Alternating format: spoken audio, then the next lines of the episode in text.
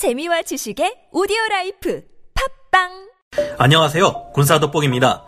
지금 중국은 호주와의 무역 갈등을 계속해서 진행 중이며 예전부터 지속되어 온 하나의 중국이라는 개념을 주장하고 있습니다. 즉, 대만을 집어삼키려는 생각을 포기하지 않고 있는데요. 여기서 지난달 27일 대만은 중국과 대만 간 군사적 충돌이 일어나면 전 세계적으로 대참사가 될 것이라고 강력한 경고를 날렸습니다.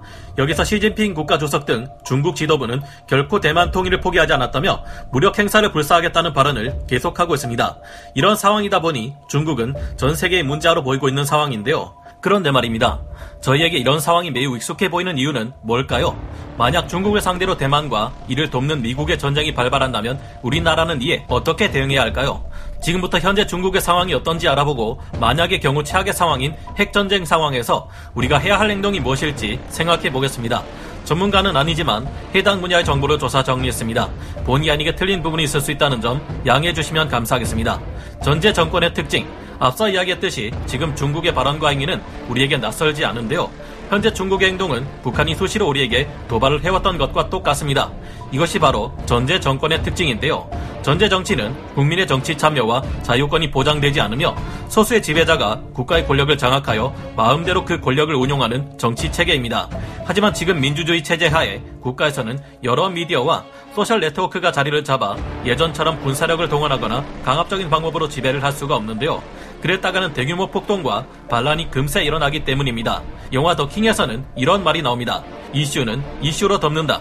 자연스럽게 국내 위기가 생긴다면 다른 곳으로 눈을 돌리게 하는 것이죠. 여기서 북한과 중국의 공통점은 국내에서 자신들의 정권 유지에 위기가 생길 경우 국외의 문제를 만들어 모두의 시선을 돌리고 국내의 문제를 인민들의 관심에서 멀어지게 한다는 것입니다. 그럼 중국 자국 내에는 지금 무슨 문제가 있기에 이런 방법을 취하고 있는 걸까요? 현재 중국은 호주와의 무역 갈등 이후 석탄과 철광석의 공급에 문제가 생겨 중국의 주요 대도시조차 전력 문제를 겪고 있는 상황입니다. 다른 곳에서 석탄을 수입해 보려고 했지만 운송비와 석탄 가격이 상승하여 호주에서 석탄을 수입했을 때와 상당히 비교가 되는데요. 이런 상황을 계속 그대로 둔다면 국민들의 불만은 중국 당국을 향하게 되기 때문에 국민들의 눈을 대만과의 갈등으로 돌리기 위해 이런 방법을 취하고 있다고 보는 시각도 있습니다. 그런데 이런 문제아들의 특징은 오기를 부리는 경우와 진짜 소위 도라이처럼 막장인 경우가 있다는 것인데요. 여기서 만약 중국이 진짜 도라이처럼 막장인 경우라고 생각해보면 실제로 전쟁이 일어날 수도 있는 것입니다. 만약 전쟁이 날 경우를 예상해 보도록 하겠습니다. 만약 전쟁이 일어난다면 1996년에 제정된 포괄적 핵실험 금지 조약 CTBT로 핵물질을 임계점까지 끌어올려 폭발시키는 핵실험은 금지됐지만 임계 전 핵실험은 여전히 허용되고 있는데요.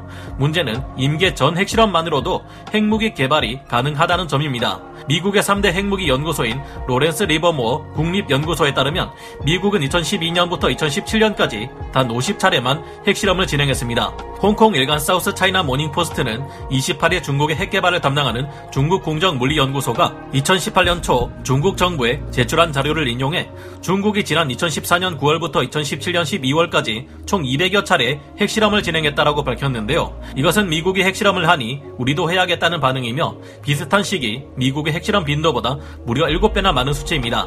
중국은 한 달에 평균 5차례 핵실험을 진행한 셈인데요. 이것만 보아도 중국은 공식적으로 알려진 200발에서 300발의 핵미사일보다 훨씬 많은 핵미사일을 보유하고 있을 것이라고 가정할 수 있습니다. 현재 중국은 빠져나갈 테러가 전혀 없이 서방의 여러 연합국들에게 꽁꽁 둘러싸여 궁지로 몰려있는 상태인데 이 같은 상황이 계속될 경우 버틸 방법이 없어진 중국이 전쟁을 일으키지 말라는 법도 없을 겁니다.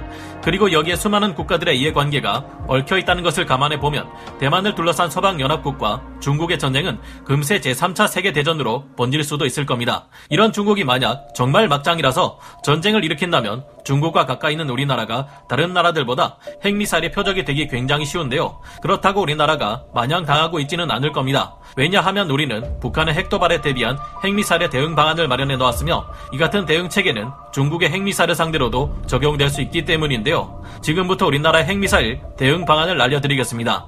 한국의 핵미사일 대응 방안, 즉 삼축 체계. 현재 우리나라 국방력은 세계 6위 수준으로 어떤 나라도 대한민국을 얕잡아 볼 수 없는데요. 비록 핵무기는 없지만 장거리 순항 미사일, 초음속 미사일, SLBM, 탄도 중량을 획기적으로 높인 고위력 탄도 미사일까지 적의 도발을 억제할 수 있는 강력한 무기들을 보유하고 있습니다. 하지만 핵미사일 한 방으로 우리나라를 초토화시키는 것이 가능할 정도로 핵미사일은 아직까지도 강력한 무기인데요.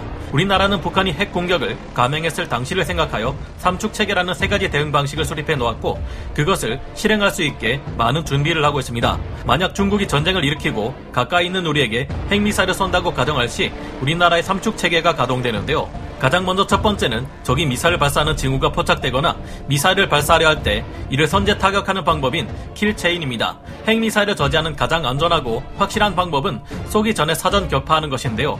kill chain이란 과거 걸프전 당시 이라크군의 스커드 미사일을 선제 타격하기 위해 등장한 개념입니다. 우리 군은 북한의 핵을 억제하기 위해 이 체계를 마련하고 점차 고도화시켜가고 있는데요. 군사 위성을 통해 적의 미사일 발사 지점과 전략 시설을 타격하겠다는 전략인데 이것을 북한에서 중국 으로 바꾸어 대응하겠다는 겁니다. 다음 두 번째 방법은 만약 킬체인으로 미사일 공격을 막지 못할 경우 실현하게 될 방법인데요. 이미 적이 탄도 미사일을 발사한 상황, 미사일로부터 우리 국민의 생명과 재산을 지키기 위해 공중에서 미사일을 직접 요격하는 방법인 한국형 미사일 방어 체계 KAMD가 있습니다. 그리고 세 번째, 적이 탄도 미사일 공격을 했고 우리의 KAMD가 그 탄도 미사일을 요격했는지 아닌지를 떠나 적에게 돌이킬 수 없는 막대한 피해를 안겨주는 방법인 압도적 대응 KMPR이라는 개념이 있습니다. 먼저 KAMD를 살펴보면 고고도 요격 미사일인 사드와 저고도 요격 미사일인 패트리어트입니다. 하지만 이 같은 방식은 문제가 있습니다. 사드는 고도 150km에서 40km까지 적탄도 미사일을 요격할 수 있는 기회를 가지지만 이때 탄도 미사일에서는 이미 탄두가 분리되어 최소 마하 5 이상의 극초음속으로 떨어지고 있기 때문인데요. 게다가 요즘 중국이나 러시아가 개발한 탄도 미사일들은 하나의 탄도 미사일에 여러 개의 탄두가 장착되는 다탄두 방식을 취하고 있어 이를 요격하는 것이 더더욱 어려워집니다. 사드가 적의 미사일 요격에 실패할 경우 70km에서 40km 이르는 동안 우리가 개발하는 장거리 지대공 미사일 LSM 지상형이 요격을 실시하게 되지만 이건 역시 종말 단계에 이르러 초고속으로 떨어지는 적 미사일의 탄두를 확실히 막아낼 수 있을지 장담하기 어렵습니다. LSM마저 실패한다면 이제는 마지막으로 고도 20km에서 15km에서 떨어지는 적 미사일의 탄두를 중거리 지대공 미사일인 천궁 MSM과 패트리어트 팩3 요격 미사일이 요격하게 되는데요. 이 단계에서 어떻게 해서든 우리는 적의 핵탄두를 막아야만 하지만 이때 적의 핵탄두는 가장 빠른 속도와 위력을 가지게 되기에 아무리 천궁 M3과 패트리어트 팩3 요격 미사일의 능력이 뛰어나다 해도 조금은 불안합니다. 그래서 사실상 핵탄두로 장착한 적의 탄도 미사일을 막기 위해서는 마십의 속도로 순식간에 날아가 고도 500km 지점에서 아직 탄두가 분리되지 않은 적의 핵미사일에 직접 부딪혀 요격을 시도하는 SM3 블록 2A가 가장 요격 가능성이 높은 상황인데요. 하지만 우리 한국은 이보다 요격 성능이 떨어지는 SM6만을 도입하기로 결정해 문제가 되고 있습니다. 하지만 우리는 이를 요격할 수 있는 SM 해상형 요격 미사일 또한 개발하고 있는데요. 한국형 SM3라고도 볼 수 있는 이 요격 미사일은 고도 500km까지 올라가 탄두가 분리되기 전에 적탄도 미사일을 요격할 수 있을 것으로 보이는데 2036년이면 전력화되어 한국의 탄도 미사일 방어 능력을 크게 올려줄 것으로 기대됩니다. 마지막으로 살펴볼 KMPR은 지휘부 에 돌이킬 수 없는 피해를 주는 대규모 보복 공격이라 볼 수 있습니다. KMPR의 원래 명칭은 대략 응징 보복으로 말만 들어도 엄청난 공격을 퍼부을 것을 예상케 하는데요. 이때는 우리 군이 가용할 수 있는 모든 전력을 동원하여 적의 핵심 시설에 공격을 퍼붓습니다. 타우러스 미사일, 현무 four 탄도 미사일부터 지대지와 공대지, 함대지 탄도 미사일, 잠수함의 현무포 다시 포 SLBM까지 적을 타격할 수 있는 모든 수단이 동원될 것입니다. 2016년 국방백서에 수록된 남북한 군사력 비교 237페이지의 내용에 따르면 한국 육군은 60여 대 지상 배치 미사일 발사대를 보유하고 있습니다. 여기에 해군의 충무공 이순신급 구축함과 세종대왕급 구축함에서 척당 20발에서 30여 발의 현무3 순항 미사일, 60대의 공군 F-15K에서 대당 2발씩 발사되는 공대지 순항 미사일 등을 포함하면 한국군은 이론상 한 번에 200발이 넘는 탄도 미사일 및 순항 미사일을 동시 다발적으로 북한에 퍼붓는 것이 가능하다는데요. 이는 북한이 보유한 것으로 추측되는 탄도 미사일 발사 대 수인 100여 대를 넘어서는 수준입니다. 차이점이 있다면 아직 우리 군에는 핵탄두가 없기 때문에 이 전력들로 하여금 적의 수도나 핵심 시설을 정밀 타격하게 된다는 것인데요. 현재 우리 군은 평양은 물론 중국의 수도인 베이징까지 타격할 수 있는 미사일 전력들을 갖추고 있습니다. 올해 5월 한미 미사일 지침이 해제되면서 이제 우리 한국은 사거리에 제한이 없는 초장거리 탄도미사일까지 갖출 수 있게 되었는데요. 지난 누리호 발사체 시험의 발사 과정을 볼 때 한국은 이미 만 킬로미터 밖에 있는 적의 근거지를 초토화시킬 수 있는 ICBM 기술력을 확보한 것으로 파악되고 있습니다. 그리고 특수부대 또한 투입될 것인데요. 이들은 은밀하게 침투해 적의 수뇌부 세력을 제거하고 적의 주요 거점 및 주요 시설을 파괴 및 제압하는 응징 전략을 수행하게 됩니다. 삼축 체계 실용 가능성과 문제점 해결 방안, 그리고 전쟁이 일어날 경우를 생각한 이유. 일단 첫 번째인 킬체인의 방식을 적용하기 위해서는 적의 동향을 실시간으로 파악할 수 있어야 하는데 이러려면 정찰 위성이 지금보다도 훨씬 많아야 한다는 점이 문제점으로 지적됩니다. 북한까지는 가능할지 몰라도 이 방법은 중국을 상대로 하기에는 아직 더욱 많은 전력을 필요로 하는데요.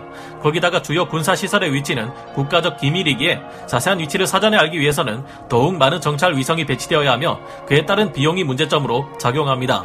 두 번째 방법인 KAMD의 문제점은 배치되는 데까지 시간이 걸린다는 것입니다. 일반적인 탄도미사일을 요격하는 데 필요한 SM 해상형이 배치되는 것은 2036년의 일인데 이 사이에 중국이나 북한이 우리 한국을 탄도미사일로 공격한다면 현재 가지고 있는 재간된 미사일 방어 체계로만 대응할 수 있다는 것이 문제인데요. 상황이 이런데 현재 북한은 아마도 중국 둥펑 17을 기반으로 개발한 것으로 보이는 화성 8형 극초음속 미사일까지 개발하고 있어 우려를 더하고 있습니다. 예측하기 어려운 편심 탄도 비행을 수행하는 극초음속 미사일은 세계에서 가장 고도화된 미국의 미국의 미사일 방어 체계 MD로도 막을 수 있을지 장담할 수 없다는 것이 문제인데요. 현재 미국은 극초음속 미사일까지도 요격하기 위해 글라이드 브레이커 등을 연구하고 있는데 우리도 장기적으로는 극초음속 미사일을 개발함과 동시에 이를 요격할 수 있는 체계 또한 개발해야 할 것 같습니다. 마지막 KMPR 압도적 대응은 미사일 요격 성공 여부를 떠나 발동되는데 만약 핵미사일로 우리나라 지휘부가 마비될 시를 생각하여 어떻게 행동해야 할지에 대한 매뉴얼과 충분한 훈련이 되어 있지 않다는 것이 문제로 지적됩니다. 이것 또한 숙달시킬 충분한 시간이 필요해 보이는데요. 점점 더 적의 미사일 위협을 막아낼 수 있는 수단이 줄어들고 있는데 결국 더 이상 이를 막아낼 수 있는 수단이 남지 않게 된다면 마지막 방법은 우리 또한 핵으로 무장하거나 미국의 전술 핵무기를 다시 배치시켜 상호 확증 파괴의 원칙에 의한 공포에 의한 평화를 추구할 수밖에 없게 될지 모르는 만큼 현재 우리의 상황은 굉장히 우려스러운 상황입니다. 이런 말을 들어본 적 있으신지 모르겠습니다. 6.25 전쟁이 왜 일어난 줄 알아? 방심해서 라는 말이 있는데요. 재미없는 농담처럼 보이는 말이지만 이 말이야말로 가장 정확한 6.25 전쟁의 원인이라 볼 수 있을 것 같습니다. 설마 그러겠어? 진짜 핵미사일을 쏠까?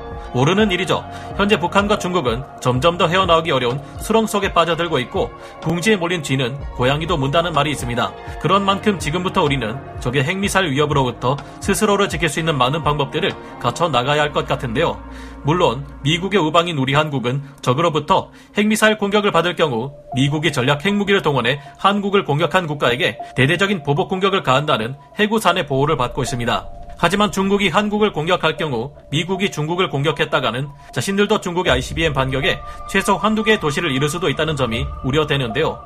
미국으로서도 그리 될 경우 자국민들의 희생을 감수하면서까지 중국을 공격해 한국과의 약속을 지킬지는 장담할 수 없고 이미 그 시점에 대한민국은 핵 공격을 맞고 돌이킬 수 없는 피해를 입은 상태가 되기 때문입니다. 6.25 전쟁 이후 100년이 채 되지 않아 이렇게까지 성장하고 발전해 온 나라입니다. 갈수록 고도화되어가는 적의 미사일 위협을 방지하고 막 막아내는 것은 세계 어느 국가에게도 쉽지 않은 오늘이지만 우리 스스로 최선의 노력을 다하고 강력한 동맹국들과 협력을 추진한다면 앞으로 좀 더 안전한 대한민국을 만들어갈 수 있지 않을까 생각해 보게 됩니다. 여러분은 어떻게 생각하시나요? 오늘 군사 돋보기 여기서 마치고요. 다음 시간에 찾아뵙겠습니다. 감사합니다. 영상을 재밌게 보셨다면 구독, 좋아요, 알림 설정 부탁드리겠습니다.